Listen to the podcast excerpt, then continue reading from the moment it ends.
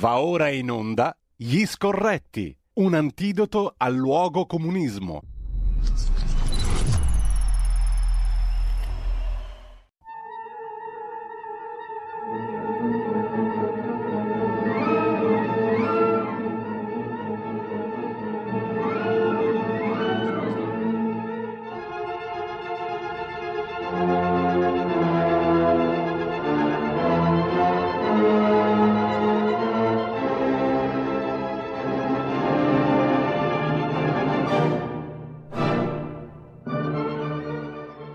Ed eccoci qua, la nostra puntata degli scorretti come tutti i mercoledì dalle 9.30 circa fino alle 10.30 circa con Carlo Cambi che dovrebbe essere in collegamento quest'oggi telefonico ci con sono, noi. Cardinale, ci sono. Sarà un collegamento strano perché sto facendo i sopra- sopralluoghi di linea verde, ma insomma... In che meraviglioso, in che meraviglioso posto sei No, oggi? guarda, stavolta sono nelle colline di Macerata. Me la sono fatta a casa mia la puntata, quindi... Però i posti sono meravigliosi, se avete voglia di venirci eh, vi invito perché ci sono delle chicche, per esempio io sto andando sulle tracce della vera storia di Carlo Magno, che c'è un, diversi storici locali dicono che fosse nato a San Claudio al Chienti e che la dizione Franchi in realtà non fosse francesi, ma semplicemente guerrieri franchi, cioè guerrieri liberi che abitavano in queste valli del Maceratese. Pensa te che a San Ginesio c'è la collegiata, che è chiaramente un tempio templare, e dove si dice che ci sia la tomba di Pipino il Breve. Ora non fate ironie, non è che ce l'abbiamo tutti breve, però Pipino il Breve era il padre di Carlo Magno ed effettivamente hanno fatto nella cripta delle, delle ispezioni Mm. e hanno trovato dei, tu- dei tumuli di, di età ehm, altissimo medievale. Hanno trovato anche dei resti, stanno facendo ovviamente le solite rilevazioni al Calvario 14, ma c'è chi azzarda a dire che siamo vicini alla verità. Pensa te, c'è addirittura un ingegnere, eh, chimico ingegnere, che fa- ha eh, sviluppato una teoria, ma basata sui reperti archeologici, eh, quindi non una, una teoria aria, secondo cui i guerrieri di questa zona conoscevano già l'acciaio, cioè avevano già mescolato ferro e carbone per ottenere una lega più resistente. E questa sarebbe stata la cioè, l'esercito di Carlo Magno ha usato per conquistare l'Europa. Fantasie ma meravigliosamente belle, anche perché i luoghi sono stupendi e questo racconto un po' fantastico dentro questi luoghi ci sta a pennello. E intanto Carlo io Poi mi si stavo... mangia bene, eccetera, eccetera. Eh, Carlo, Eh? mi stavo googolando mentre tu parlavi le immagini Eh. della, della collegiata di San Ginesio, che è meravigliosa, Eh. bellissima. È bellissima, sì. Peccato che è ancora incerottata per il terremoto, ma è un, posto- è un luogo fantastico. Mm, eh, Qua si vedeva la facciata eh, di un romanico ingoticato che era una meraviglia. Esatto. Bellissimo, comunque sono posti da scoprire, hai ragione, perché quando ci siamo andati nelle Marche con l'amico Vittorio Robbiati, Vendawood, tempo fa, eh, Sì, beh, abbiamo... salutiamo. Shalom Vittorio. E che salutiamo e che speriamo possa tornare stabilmente anche alla sua rubrica perché ha avuto un po' di problemi personali, familiari e quindi... Sì, lo so, purtroppo me l'aveva anche Mm. Eh, però insomma siamo stati da quelle parti e ci abbiamo ancora il ricordo della bellezza ferita peraltro che, Eh, molto, a- che che- abbiamo visto. Che tale è rimasta, eh, vorrei che fosse chiaro, perché noi pensiamo a ricostruire Kiev, ma non ce ne frega nulla di Sant'Angelo in Fontano, tanto per dire No, ma questa, questa è una cosa che ha dell'incredibile però Carlo, eh. Adesso, mh, noi diamo lo so. per scontato che questa cosa sia così, lasciata nell'ombra, allora, ma non è così che te ne racconto una meravigliosa di questa storia? Eh, dimmi. Eh? Allora, tu sai che c'è il bonus 110%, ok? Sì. Mm. Sì. Allora, tu hai un limite al 110% per rifare le facciate, eccetera, eccetera, di 1500 euro, anche se te ne stai in zona San Siro, a Milano, tranquillo, eccetera, eccetera, che te la tua casetta, casetta. Sai quant'è il limite di zona terremotata? Per ricostruire, eh? Quant'è? Non per fare la facciata. 1100 euro. Beh, mi sembra giusto, mi sembra giusto. Allora, il risultato sai qual è? Che non c'è nemmeno un cantiere attivo.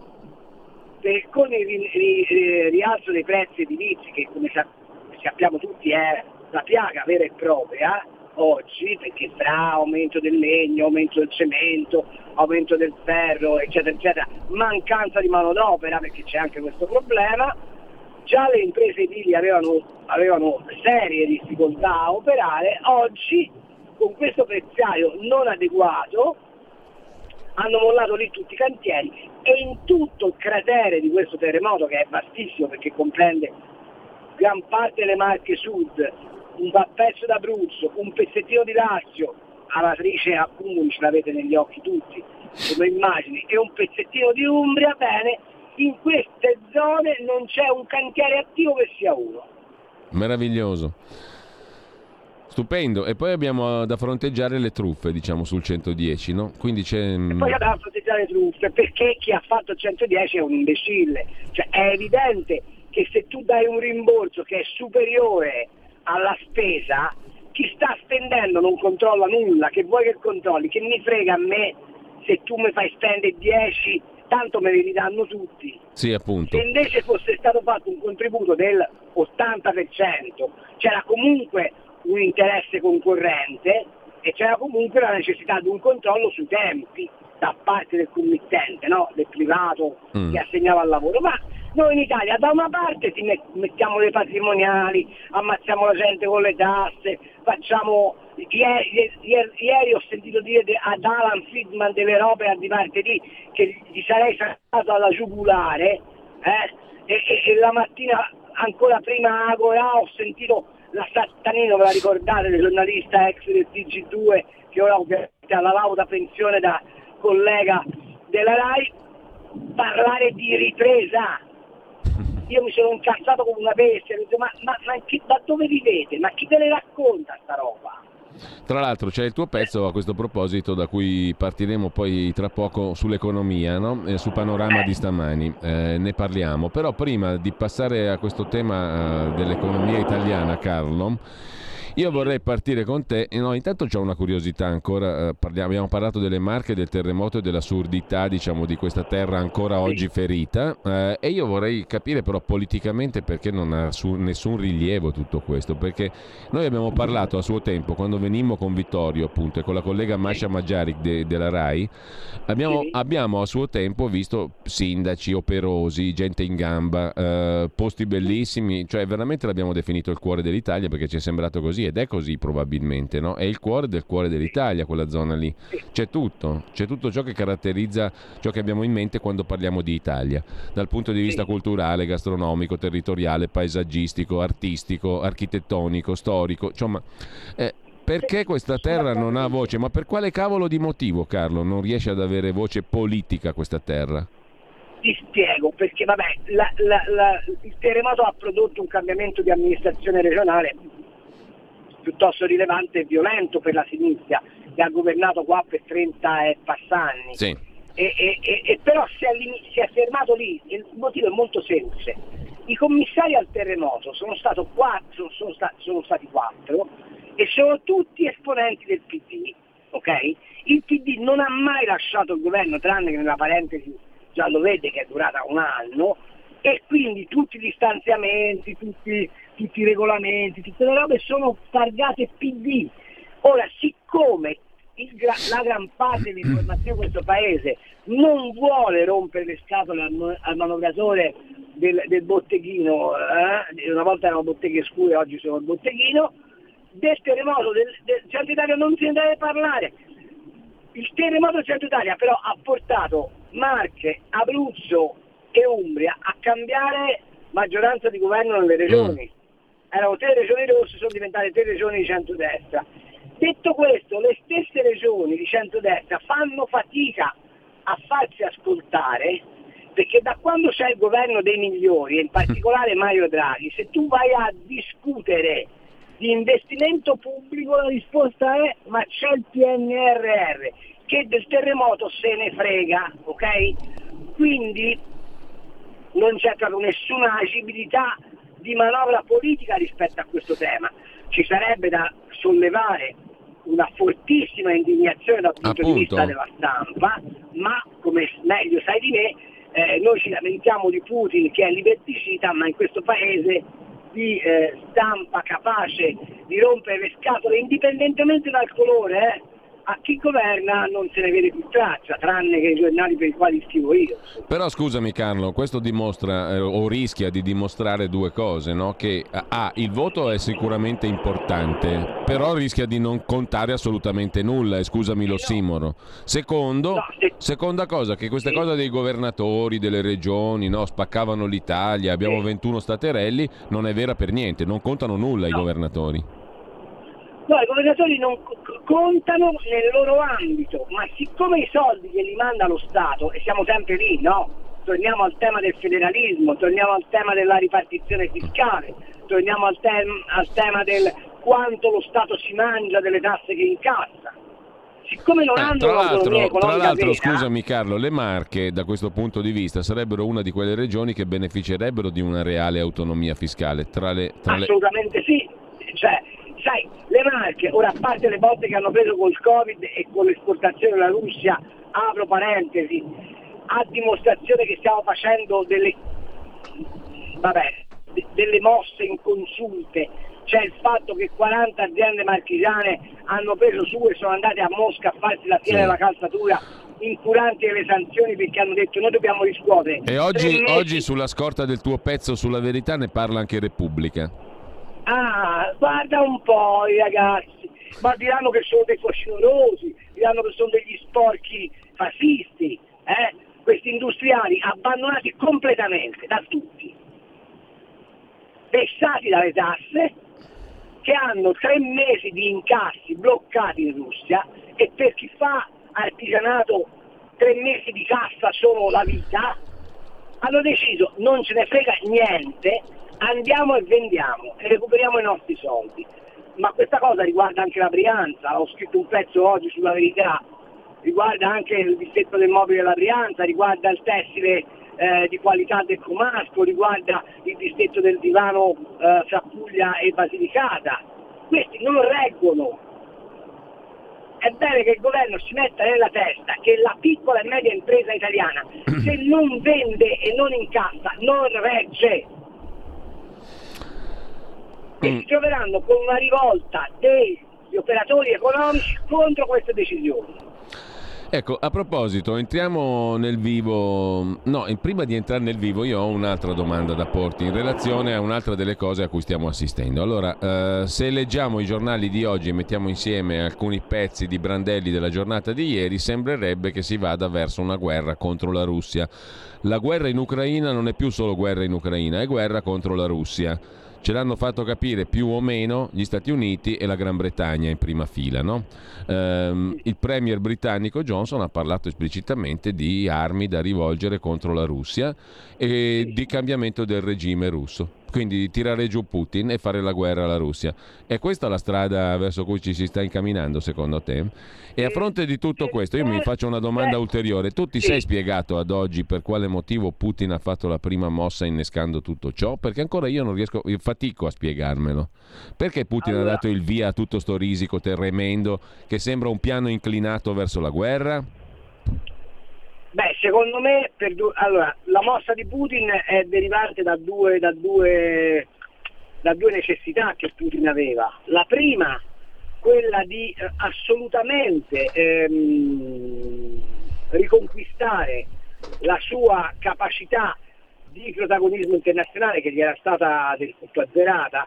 Eh, noi continuiamo a pensare che fare la guerra agli oligarchi sia un dispetto che si fa a Putin, in realtà Putin questo voleva cioè voleva ridimensionare quel potere parallelo che si è determinato da parte degli oligarchi, che non gli dava fastidio dal punto di vista politico, ma che aveva dato della società russa una rappresentazione che non è quella che ha Putin nella testa. Mm. È chiaro che se tu devi governare dalla Siberia a, agli Urali, eh, hai delle differenze etnico-politiche della gente molto rilevante e quindi non ti puoi permettere di avere un paese così fortemente digitale come quello che disegnano gli oligarchi, giusto? Certo. Quindi avrà bisogno di rimettere in, in quadro, diciamo così, la sua, la sua nazione e, e, avrà bisogno di ripigliare il protagonismo internazionale.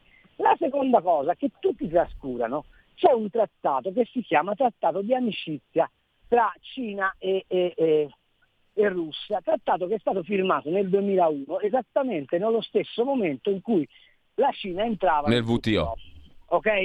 Quel trattato dice che la Cina deve dare assistenza militare a, alla Russia, cosa di cui tutti si fregano, cioè nessuno l'ha letto o l'ha riletto e sono tutti convinti che la Cina mollerà, mollerà um, uh, Mosca. Non è così. Oltretutto la Cina ha lanciato attraverso il, la sua moneta un'offensiva fortissima contro uh, gli americani e questa offensiva fortissima contro gli americani a livello globale aveva bisogno di un, di un momento di crash e il momento di crash l'ha offerto Putin.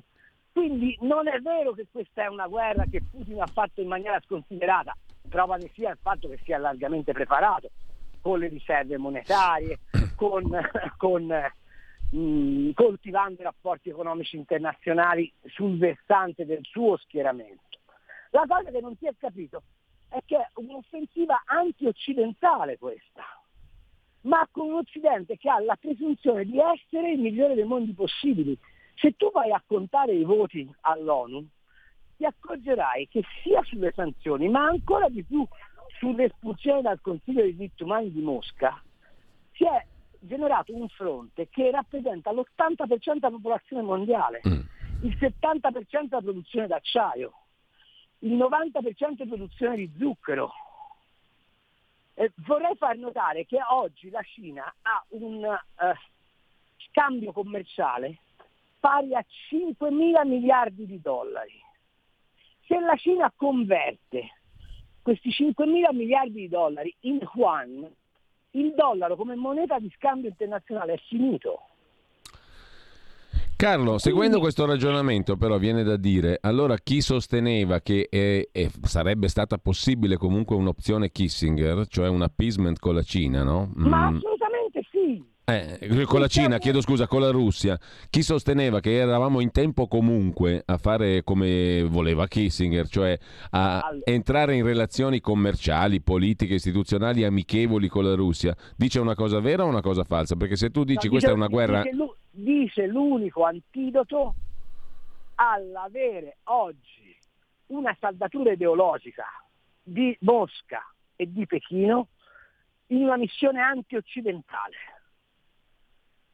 noi abbiamo fatto due volte errore, anzi tre volte. Nel 2001 quando abbiamo fatto entrare la Cina nel WTO senza colpo ferire, senza imporgli regole, dazi, etici, eccetera, eccetera. Due, nel 2002 a pratica di mare, quando Putin ci chiede di diventare europeo, mm. ok? E non l'abbiamo ascoltato, ma siamo disposti a fare entrare oggi l'Ucraina in Europa senza passare dal via, che è una follia eh, dal punto mm. di vista dei valori, eh, anche perché l'Ucraina dal 2014 è di fatto un protettorato americano. Non vi dimenticate che nel 2014 gli americani vanno lì e cambiano il governo e fanno scegliere i ministri da Soros con una società di, di cacciatori di teste per questo continuano a non volerlo sentire dire, ma è così, è la verità. E Zelensky non è nient'altro che la continuità di quell'azione. Mm. Eh? E, e, e, l'altro errore l'abbiamo fatto nel 2014, quando quello si invade la Crimea, noi abbiamo messo le sanzioni. Invece andava chiamato e gli andava detto, ci spieghi che intenzioni hai? E l'Europa doveva pigliare una posizione distante da quella americana. Noi oggi stiamo pagando l'errore dell'appiattimento dell'Europa sulla posizione americana. Allora, a questo punto, mostrare muscoli troppo è molto pericoloso, ma non solo per gli esiti di un'eventuale guerra atomica, ma perché rischiamo seriamente di scatenare un'enorme guerra commerciale dagli esiti funesti per l'Europa, forse per l'America meno, ma per l'Europa funesti. Ho scritto un pezzo che uscirà la prossima settimana per Panorama, sono andato a vedermi un po' di conti. La Cina è diventato il primo partner commerciale del, del, del, del Sud America. Cioè gli sono andati a mangiare il mercato in casa. La Cina è il primo partner commerciale dell'intera Africa. Bolsonaro ha firmato adesso un patto di collaborazione con la Russia. L'Argentina è entrata nella nuova via della seta. Ma è possibile che al tavolo delle trattative non ci sia nessuno che non accecato dal bellicismo non ragioni quali saranno gli aspetti mondiali dopo questo conflitto? Non c'è nessun europeo che va lì e gli dice scusate un attimo, ma noi rischiamo di essere un vaso di coccio in due vasi di ferro e l'Italia di essere l'ultimo coccio del vaso di coccio. Ma Lasciamo è... perdere le posizioni militari, io sto parlando di economia. Nessuno che misura questi impatti No, ma poi la cosa, la cosa diciamo, che stordisce è che tutto viene messo sul piano dei valori morali, etici, di etica politica. Che l'Ucraina non condivide con noi. Faccio una domanda, ma quando Bush si inventa le armi chimiche per andare a fare la vendetta con, con l'Iraq, erano valori che condividevamo questi? Quando abbiamo spianato la Serbia, erano valori che condividevamo? Quando forse il battaglione Azov ha fatto strage in tutto il Donbass, sono valori che, che, che, che condividevamo. Appunto. E, e insisto, quando il Fondo Monetario Internazionale due anni fa, il Fondo Monetario Internazionale due anni fa, ha negato un finanziamento all'Ucraina dicendo che era un regime corrotto, dove la giustizia veniva amministrata in maniera parziale e dove non c'erano sufficienti libertà democratiche. Scriveva il falso o diceva la verità? O forse perché ci sono state le bombe russe, questi difetti di fondo della società ucraina, che ripeto come nazione non è mai esistita, perché è stata o Polonia o, o, o Russia e poi Unione Sovietica, almeno nella parte eh, orientale, quella che chiamiamo oggi Donbass, che è stata Odessa e che è stata la Crimea ma questi valori si sono ripristinati improvvisamente sotto le bombe o noi stiamo facendo una battaglia in nome dei nostri lavori, valori per interposti morti che sono quelli dell'Ucraina? Perché io questo vorrei saperlo. Però quando, quando tu fai queste domande in televisione, come sa il mio amico enorme giornalista come Tony Capozzo, passi immediatamente per essere un nemico dell'Occidente. No, io sono talmente amico dell'Occidente che vorrei queste risposte per radicarmi nella mia convinzione e per sapere che sto lottando per un mondo effettivamente più giusto.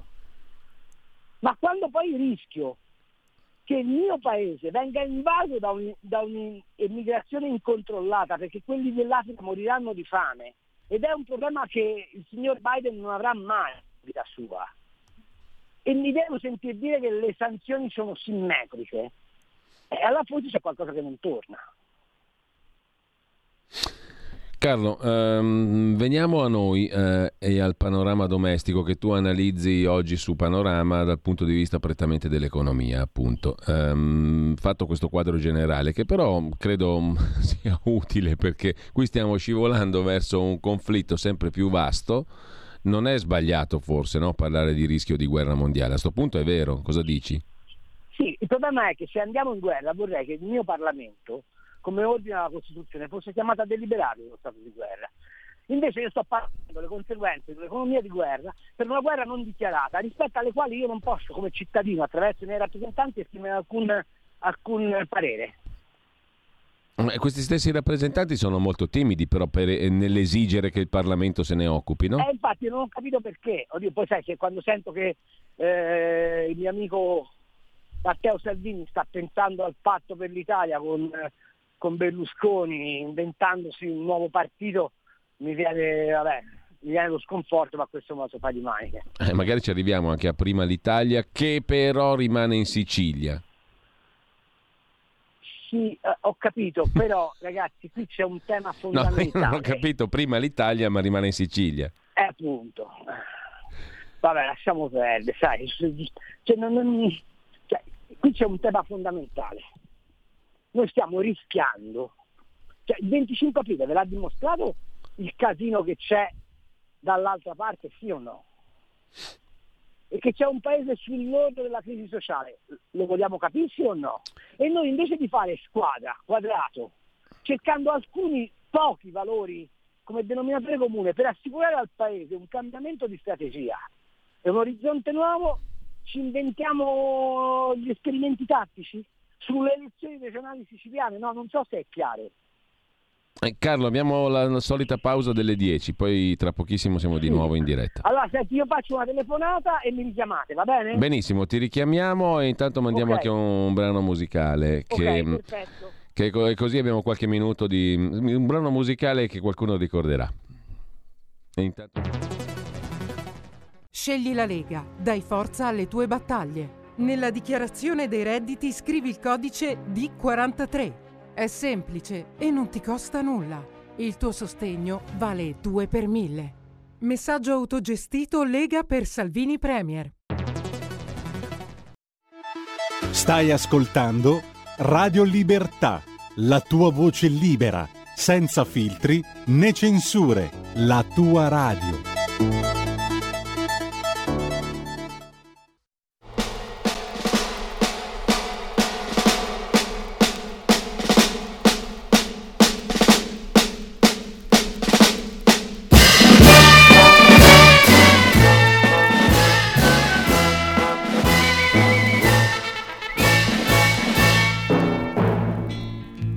Partire partirò, partir bisogna, cacciando in fondo al cuore la vergogna di appartenere al gregge muto e vile che non sa dir di no ad un fucile. Partire partirò è un cappellano con un sorriso mesto nella mano. Mi porgerà un'immagine e un addio nel nome intemerato del buon Dio.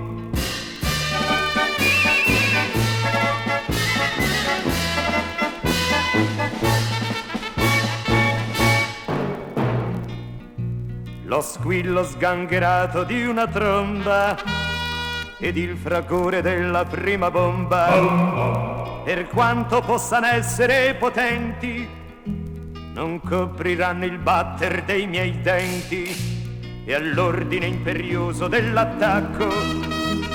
Indietro resterò da buon vigliacco e sconterò al fine la mia pena crepando con sei palle nella schiena.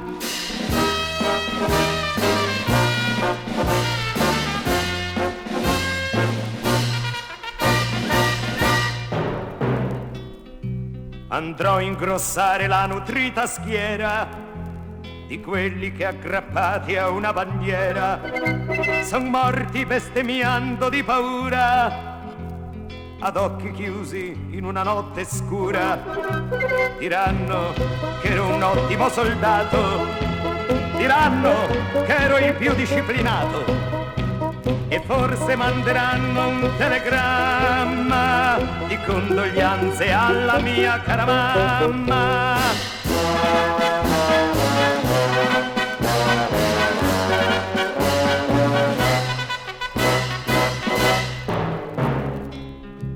La gente del mio piccolo paese concorrerà orgogliosa a quelle spese che serviranno un giorno a immortare il nome mio nel marmo di un altare e forse mi faranno un monumento che sfiderà la collera del vento. Il busto eretto, i pugni sul fucile lo sguardo fiero volto al campanile.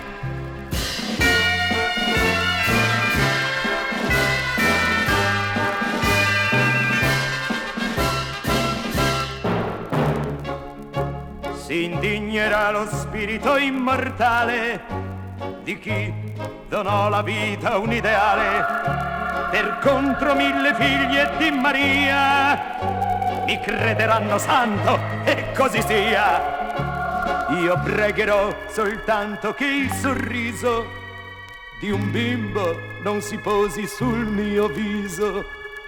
Il marmo può arrossire di vergogna, partire partirò partir bisogna.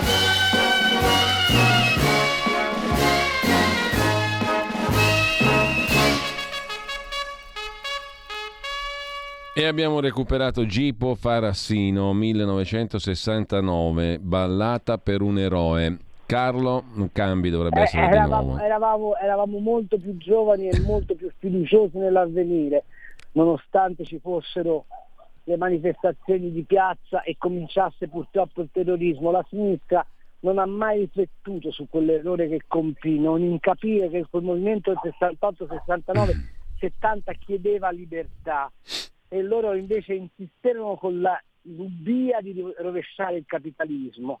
Poi eh, se vi sento parlare oggi mi viene l'orticaria, ma siccome io c'ero, mi Mm. ricordo qual è stata la parabola. E quell'ubbia di rovesciare il capitalismo armò la mano dei terroristi da una parte e dall'altra. Eh, Quando si parla di questo paese ci, si dimentica troppo velocemente che siamo una repubblica molto giovane e una democrazia molto giovane. Dopodiché, Perché- però, eh, giusto, Vabbè. Carlo. No, no, scusami, Carlo, non, vo- non volevo, No, no, no, non volevo eh, interromperti. sarebbe un ragionamento molto lungo, con la radio dovremmo farli questi speciali per, per recuperare quella memoria. No, ma Perché infatti, sennò oggi, perché sennò oggi sono legittimati a dire tutto tutti e si autoemendano dalle colpe. hai perfettamente Io ragione. intervistare la signora Mattei, non so se l'hai visto sulla, Sì, sì, certo, sulla l'abbiamo letto. verità, e la signora Mattei mi ha raccontato una verità di questo paese.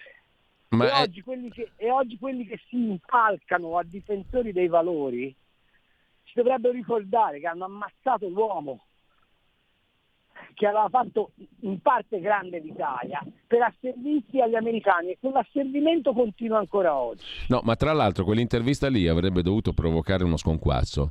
Non se l'è filata nessuno. No, per la verità Matteo Salvini sì, perché mi ha chiesto il numero della Rosi e ha detto che l'andrà a trovare. Eh, ma noi la riprenderemo Ah. anche e cercheremo di portare qui mh, eh, la nipote di Mattei perché ha detto delle cose molto interessanti. Vedi che se uno fa il mestiere come va fatto, alla fine le cose si, si capiscono. Vabbè, lasciamo perdere, scusa. No, va. poi, poi ce ne, ne riparleremo, però quello che ti volevo dire è che a distanza di 50 anni da quella canzone là e da quel 69 che abbiamo citato appunto, che tu hai ricordato così efficacemente e sinteticamente, abbiamo un panorama di rovine, ne stavi parlando prima. A sinistra Sì. è venuto fuori col 25 aprile eh, no? Sì. Eh, eh, e a destra sta venendo fuori con questa incredibile serie di, di mosse che non si capiscono comprese appunto mh, le divisioni, le microalleanze, io te la devo fare a te, tu me la devi fare a me. Adesso Sì. c'è anche a fine settimana a Milano mh, questa convention di Fratelli d'Italia, no? Sì. che però è un mondo autonomo ormai praticamente mm, e tale è considerato Sì, anche dagli altri fondamentalmente. secondo solo. Sì, Eh, no, stavamo dicendo questo eh, sulla scorta anche del fatto che appunto questo fine settimana a Milano, intanto prego la regia di evitare la- la- il bip bip perché Carlo sta rispondendo a un'altra telefonata. Allora, appena ha finito di rispondere, questo è il bello della diretta naturalmente, ritorniamo a parlare di questo. Questo fine di settimana a Milano c'è una super convention di Fratelli d'Italia con tanti belli esperti da fuori, Carlo Nordio, Luca Ricolfi, tanta altra gente e sembra proprio però che ormai siano mondi in- incomunicabili l'uno con l'altro, quelli dei diversi componenti del fu o è centrodestra, non so se fu o è.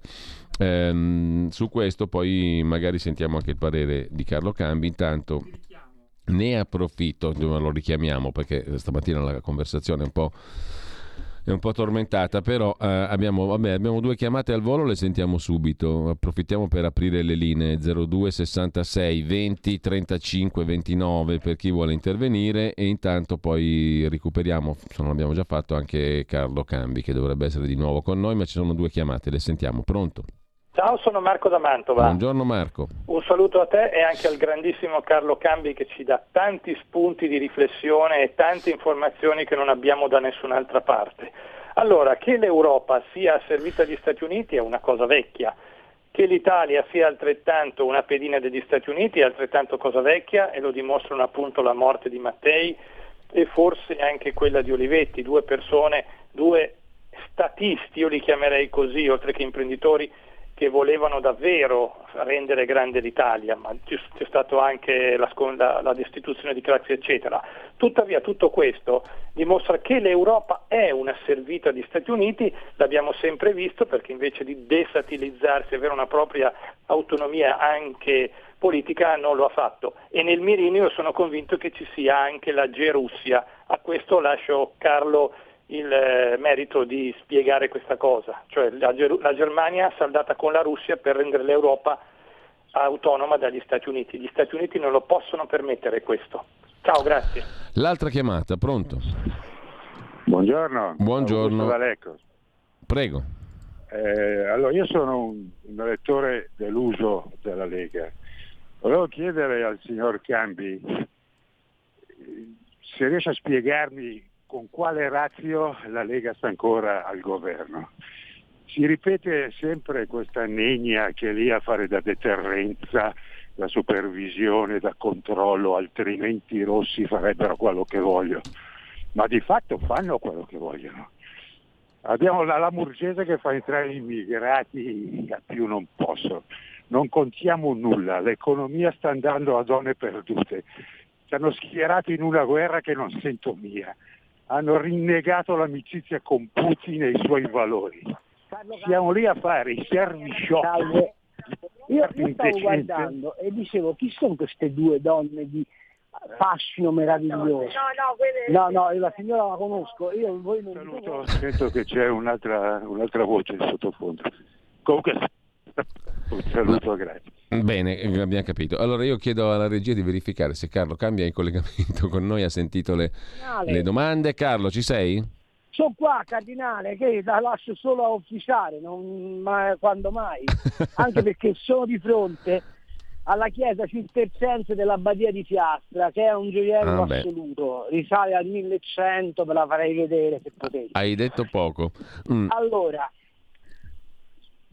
la prima domanda, sì. sì. è così, ma fra le morti imputabili a questa, come dire, eh, eh, eh con, convention o connection, ci metterei anche Guido, ci metterei anche eh, Calvi, ci metterei anche Gardini, ci metterei anche Serafino Ferruzzi. Non vi ricordate che non vi dimenticate che Ferruzzi precipita con un aereo e Ferruzzi alla borsa di Chicago ora che parliamo di crisi del grano, faceva il bello e il cattivo tempo. Insomma, ci hanno lavorato sodo a distruggere i primati italiani. Poi ci abbia lavorato, francamente non lo so, però gli esiti ci sono. La Gerussia, è vero, basta che voi le, le, ascoltiate le dichiarazioni di Schroeder, si dirà sono molto interessate perché lui becca un milione di euro all'anno da Gazprom facendo il consigliere d'amministrazione, è probabilmente vero, ma è sicuramente vero che la SPD, che peraltro ha nella, nella Germania, nell'ex Germania dell'Est un serbatoio di voti abbastanza consistente, non è affatto d'accordo, Scholz lo vedete tituba molto a rompere del tutto con la Russia. D'altra parte quel pezzo d'Europa lì ha costruito la, l'industria pesante dell'Europa, eh, la storia va riletta.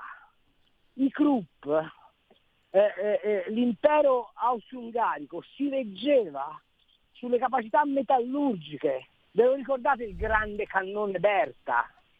Nasce dalla capacità di utilizzare il carbone e il ferro di quella fetta di Europa per costruire armi micidiali e anche un'economia micidiale.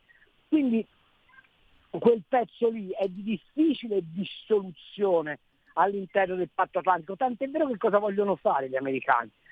Vogliono rafforzarsi verso ovest, Svezia, Finlandia, probabilmente la Lituania, cioè tutti i paesi che eh, fanno corona all'Unione Sovietica, per, per contare in qualche modo la deriva dell'Europa orientale di nuovo verso Mosca.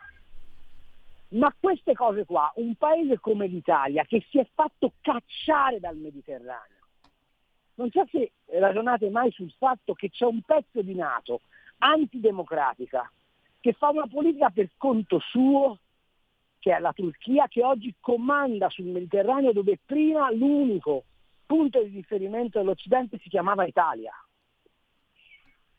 E, e, vedete, quando noi ragioniamo di geopolitica dobbiamo ragionare anche di strategia di presenza nei territori. Noi ci siamo fatti cacciare dalla Libia, ci siamo fatti cacciare dalla, da, da, dai rapporti con l'Algeria, ci siamo fatti cacciare dai rapporti con la Tunisia. Abbiamo accettato che l'Europa barattasse una compliance diplomatica con l'olio d'oliva tunisino contro il nostro olio d'oliva, quando noi in Tunisia siamo sempre stati il paese, tra virgolette, alternativo alla Francia che i tunisini amavano proprio perché noi gli andavamo a dare protagonismo. Guardate che le prime piantagioni di fragole in Tunisia le hanno fatte gli italiani.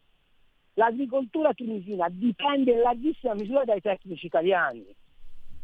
Con mio amico Giacomo Takis, il mio maestro, sono andato io a fare, io, io nel senso l'ho accompagnato io a fare il vino a Malta, in Tunisia, nelle, nelle zone della Libia, siamo andati a raccontare l'agricoltura. Però noi italiani a questo non abbiamo dato un seguito politico, perché abbiamo perduto quella classe politica che, che era fatta dai De Michelis, che prima era fatta dagli Andreotti, che prima ed era fatta da quella struttura solidissima che la Farnesina aveva di diplomazia medio orientale e mediterranea. Ed è chiaro che oggi c'è questo squilibrio. Quanto alla seconda domanda che ci sta a fare la mm. Lega del Governo, francamente in questo momento non lo so più nemmeno io che ci sta a fare. Carlo, c'è Gino di Ostia che la mette giù semplice, tira la somma. Caro Carlo, salutami le Marche, lascia stare i casini italiani, goditi Macerata, continua le ricerche su Carlo Magno che è meglio.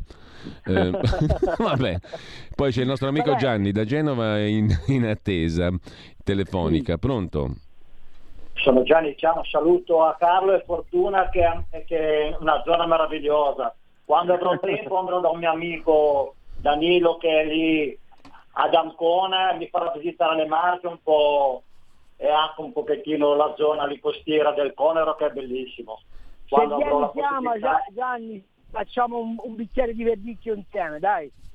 E volevo dire che il PNRR, che una volta l'ho chiamato piano nazionale di rovina dei risparmi si può chiamare piano nato rovina dei, dei risparmi delle imprese italiane perché è quello che vogliono e mi stupisce che come Lega noi continuiamo a stare eh, non è possibile, non è possibile perché qua ci stanno distruggendo completamente allora. sia a livello diciamo così come la famiglia, le imprese, l'economia reale perché è evidente che questa guerra è, è stata voluta soprattutto da oltreoceano perché dava fastidio alla Germania i rapporti con Mosca e in seconda battuta dell'Italia, che sono le uniche due economie manifatturiere che ci sono in, in, in Europa e quindi bisogna distruggerle. Come... Allora, c'è un'altra telefonata, grazie Gianni, e poi vorrei riprendere il filo del tuo pezzo di oggi su Panorama. Pronto? Pronto? No, io, voi seguite me. Pronto, buongiorno. Sì, buongiorno Giulio e buongiorno dottor Cambi. Mm, sento spesso parlare di valori dell'Occidente eh, riguardo a questa guerra e riguardo il mondo in generale, ma eh, quali sono questi valori dell'Occidente? Cioè io da occidentale ne riconosco poco in questi, in questi valori che adesso si stanno portando avanti. Eh, faccio una brevissima premessa. Eh, nel 1400-1500 in Italia c'era il Rinascimento, un fiorire di cultura, di arte, di, di progresso sociale anche, no? mentre eh, già negli Stati Uniti si stavano esportando democrazie eh, trucidando i, i, nativi americani. Allora, quali sono questi valori dell'Occidente? Sono quelli di, di, questa, eh, di questo Occidente che vuole a forza di bombe, perché quello che sta succedendo in Ucraina adesso è la fotocopia di tutto quello che è successo prima, parliamo della, della Serbia, parliamo di tutto il resto. Eh, è questo l'Occidente che vogliamo? Andare a difendere un paese come l'Ucraina dove ci sono fabbriche di bambini? Questo ci hanno detto. E questi, sono questi i valori a cui io devo eh, contribuire con le armi a difendere? Grazie, vi ascolto per radio. Io ho la sensazione che troppo spesso i valori, per parafrasare una frase famosa, siano l'ultimo rifugio delle canaglie, come il patriottismo. Comunque, Carlo. Allora, i valori che stiamo difendendo sono i valori bollati. Questo è nient'altro che il cinismo americano e in parte dell'Europa e sicuramente delle classi borghesi alte, quelle che votano Macron per capirci, facendo finta di essere di sinistra, che non vogliono per- perdere nemmeno un grammo del loro infinito potere. Eh? Si chiamano BlackRock, si chiamano Soros, si chiamano grandi banche d'affari, questi sono i valori che stiamo difendendo. Ma se voi leggete le deliberazioni ONU, vi rendete conto che quello che dice questo signore, e cioè dei massacri, e cioè de- l'ho già detto mille volte, gli Stati Uniti d'America sono stati possibili perché hanno distrutto le identità precedenti massacrando ovviamente i nativi.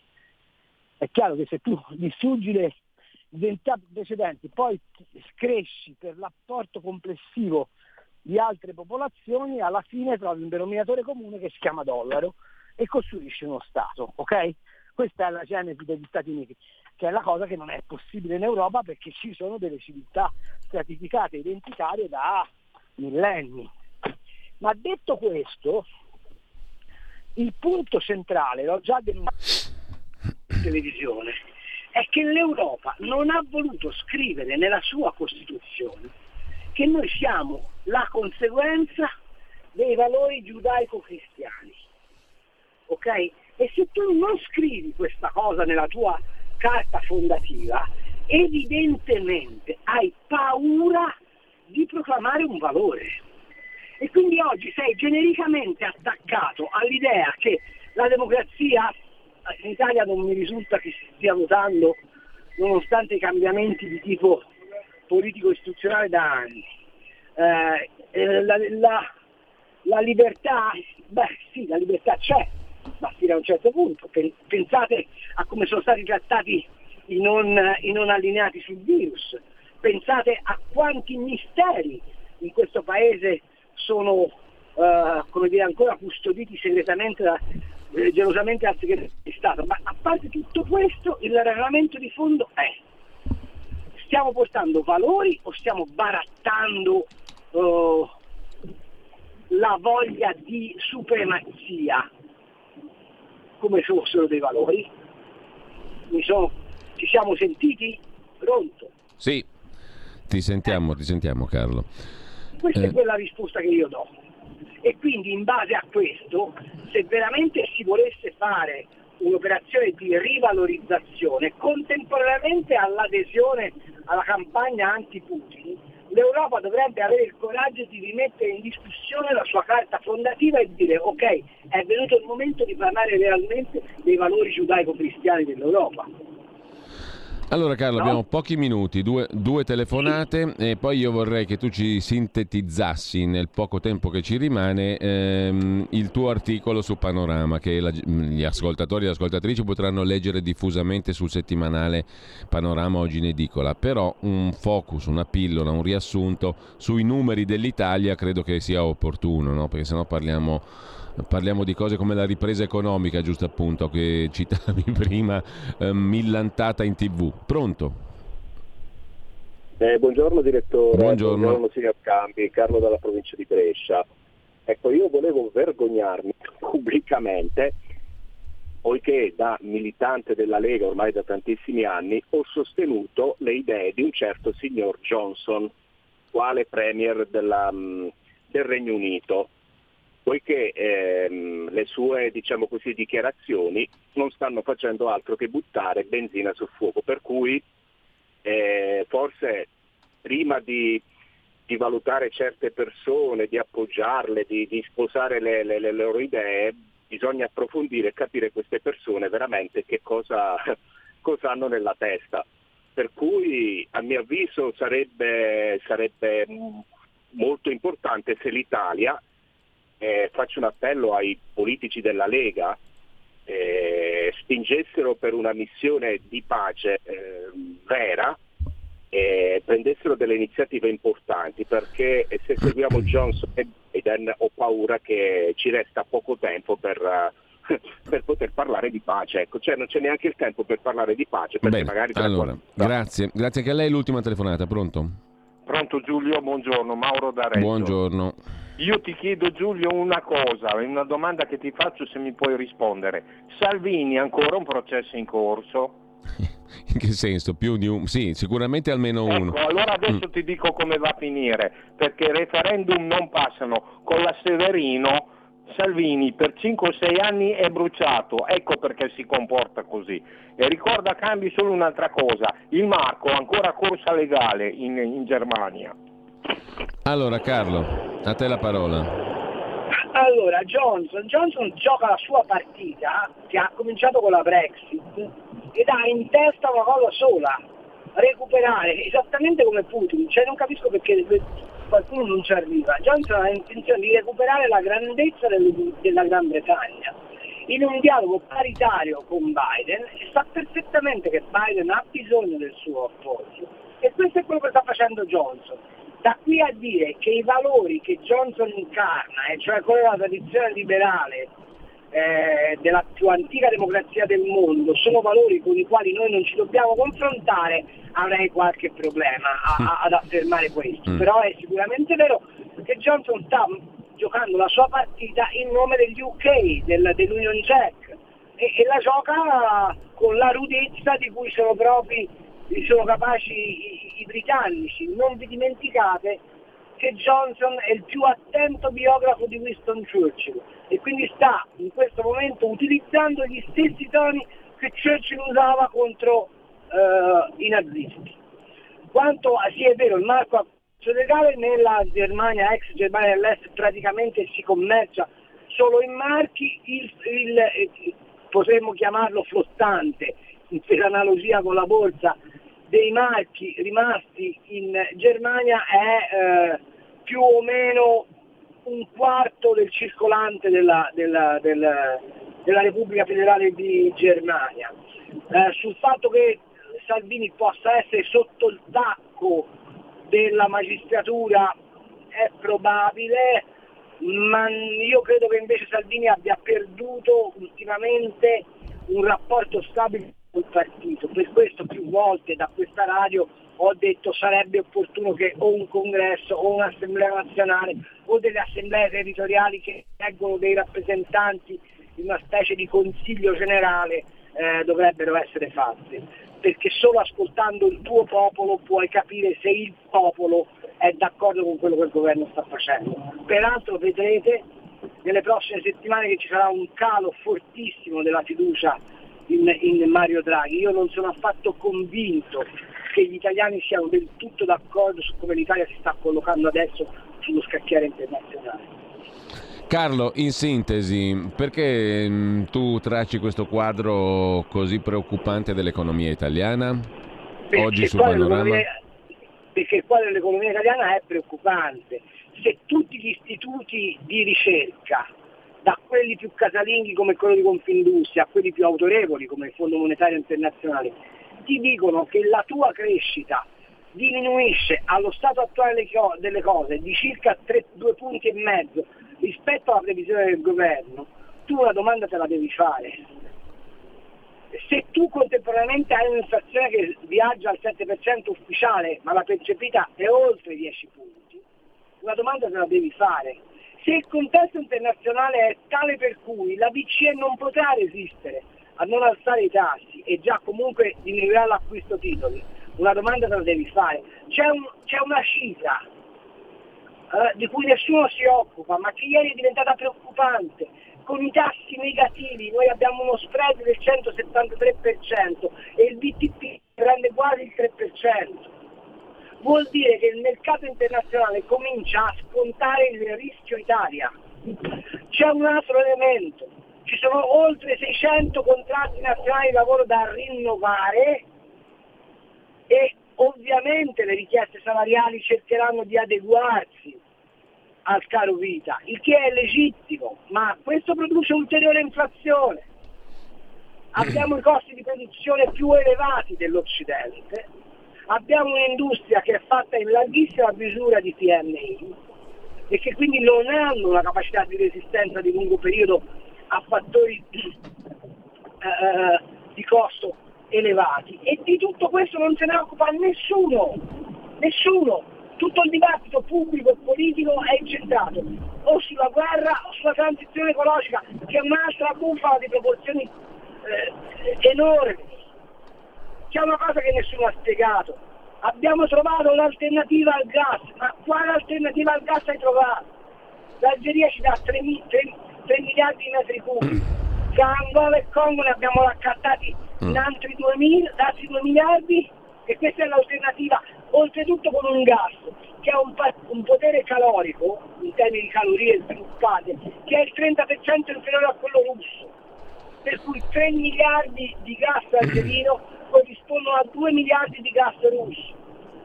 Carlo, di che cosa stiamo parlando? Dobbiamo salutarci. A proposito di gas, nell'intervista alla nipote di Enrico Mattei, alla um, Rosangela, tu um, racconti di come lei ti abbia rivelato che per il gas dall'Algeria non bisogna ringraziare Draghi, ma la famiglia Mattei. Dall'Africa hanno chiamato loro perché il ministro Cingolani non rispondeva. E poi voglio chiudere con un'altra rivelazione che mi ha molto colpito. Una lettera di Aldo Moro, 19 settembre del 62, un mese prima che Mattei venga ucciso. Moro impone a Mattei di lasciare la presidenza dell'ENI perché gli americani non hanno gradito la sua opera e minacciano di non dare più contributi alla democrazia cristiana. Dopodiché, un mese dopo, eh, Mattei muore e il suo posto viene preso da Eugenio Cefis che fa dell'ENI solo la raffineria del petrolio americano. Così racconta Rosangela Mattei. Mm, non è successo nulla però dopo questa chiacchierata, vero? Assolutamente no. Te l'ho detto, l'unico che si è dato un po' pena è Matteo Salvini che mi ha chiesto il numero di Rosi Mattei, ha detto che andava a trovarla, ma io mi sarei aspettato che alcuni giornali eh, si facessero delle domande e queste domande non sono arrivate, non so perché. Ma Carlo. secondo me è, su- è sufficiente che non ci siano queste domande per darci una risposta. Eh, Stiamo sì. vivendo in una democratura. Carlo, io ti ringrazio. Sono le 10.31, dobbiamo salutarci. Mm, buon lavoro, buona giornata. Alla- a domani sera con eh, Ufficio Cambi alle 19 qui su Radio Ok, Libertà. Un abbraccione grande, ciao Cardinale, ciao ascoltatori e ascoltatrici e comunque sia buona vita. Ciao! Avete ascoltato Gli Scorretti, un antidoto al luogo comunismo.